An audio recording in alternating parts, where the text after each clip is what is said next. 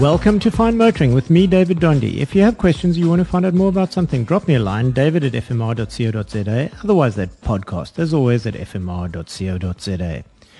I've never been a fan of the Toyota Fortuner range. I found it, let's call it underimagined. Not so much with this latest generation, I have to say. It finally has an elegant interior and is a holistic design with some nice touches. I had the more powerful VX 4x4 on test. This comes with things like adaptive cruise control, climate control, heated seats and the like. Nice enough. You get lane departure assistance too, but I ended up putting it off, finding it more disruptively annoying and intrusive than a safety aid. And I do usually love these systems. The previous reviewer before me had also deactivated it, which I was surprised to find, so I'm probably not alone in this opinion. Essentially, as you drift out of your lane, it yanks you back, and therein is the rub. It is a yank, not a correction as others in the Toyota range do.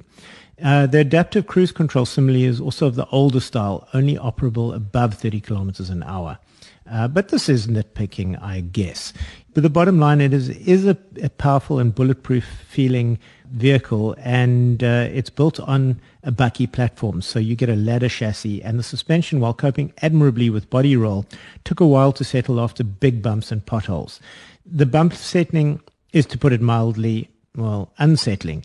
It's not quite class leading in this department. However, it will please its target market well enough. That is, if you need it for real 4x4 use. And you will forgive all of its misdeeds where it can take you capably where it ought not to go. Another small criticism is the, let's call it underwhelming climate control. It's noisy at medium levels and a little bit ineffective. And I think the issue is the design of the vent system seems to be a little bit limiting to how the air comes out. Other quirks exist. For the life of me, I couldn't figure out how to get the mirrors to auto fold and to set the door lock from driver only unlocking to unlock all. Uh, but that's nitpicking.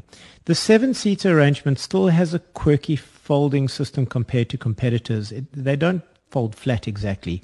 But there are other changes that they've made to the Fortuner range, and that is drastically improved NVH or noise, vibration, and harshness. It's now more than acceptable.